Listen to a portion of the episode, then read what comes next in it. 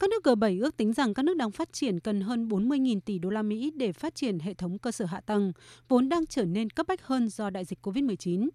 Kế hoạch xây dựng lại thế giới tốt đẹp hơn sẽ huy động hàng trăm tỷ đô la Mỹ cho đầu tư cơ sở hạ tầng tại các nước có thu nhập thấp và trung bình, trong các lĩnh vực ưu tiên như môi trường và khí hậu, bảo vệ người lao động, minh bạch và chống tham nhũng.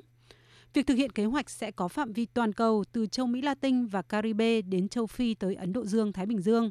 Các đối tác G7 khác nhau sẽ có các định hướng địa lý khác nhau, nhưng tổng thể của sáng kiến sẽ bao gồm các quốc gia có thu nhập thấp và trung bình trên toàn thế giới.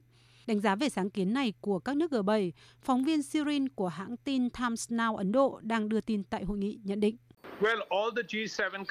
Lãnh đạo các nước G7 đều bày tỏ lo ngại trước những hành động của Trung Quốc gần đây và cả trong thời gian tới.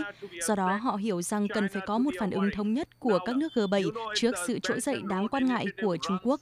Kế hoạch xây dựng lại thế giới tốt đẹp hơn của G7 sẽ nhằm cạnh tranh với sáng kiến vành đai và con đường của Trung Quốc.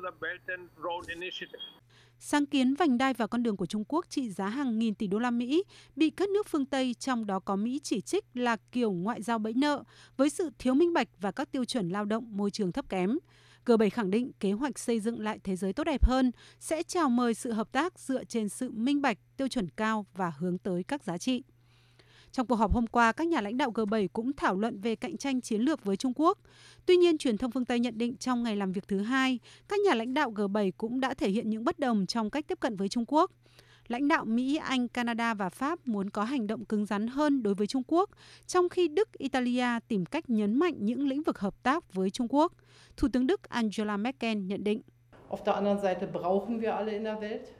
Chúng ta cần hợp tác với tất cả các nước trên thế giới. Chúng ta phải hành động cùng nhau đặc biệt như vấn đề biến đổi khí hậu, đa dạng sinh thái, những lĩnh vực chúng ta sẽ không tìm kiếm được giải pháp nếu không có Trung Quốc.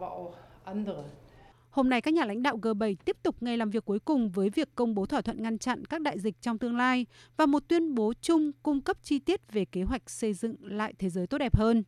Một tuyên bố chung sau hội nghị trong đó vấn đề Trung Quốc sẽ được đề cập ra sao cũng đang được dư luận đặc biệt chờ đợi và quan tâm.